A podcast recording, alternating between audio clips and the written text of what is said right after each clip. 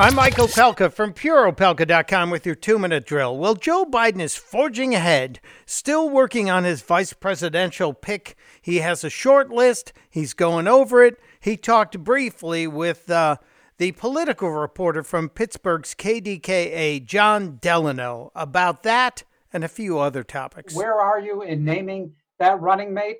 And will you commit that that person would be a woman of color?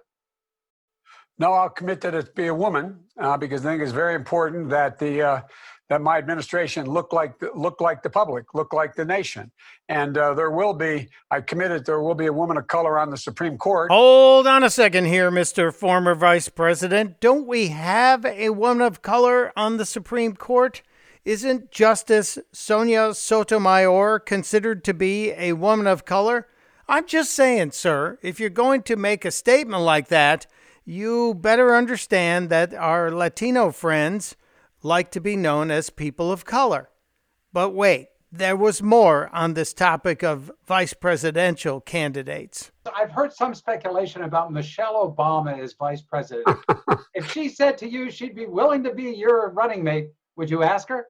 Oh, I'd take her in a heartbeat. She's uh, she's brilliant. She's she knows the way around. She is a really fine woman. She's a really fine woman and...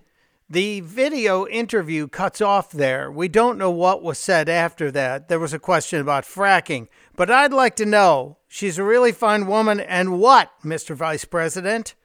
Till next time. Testudo, my friends. Testudo.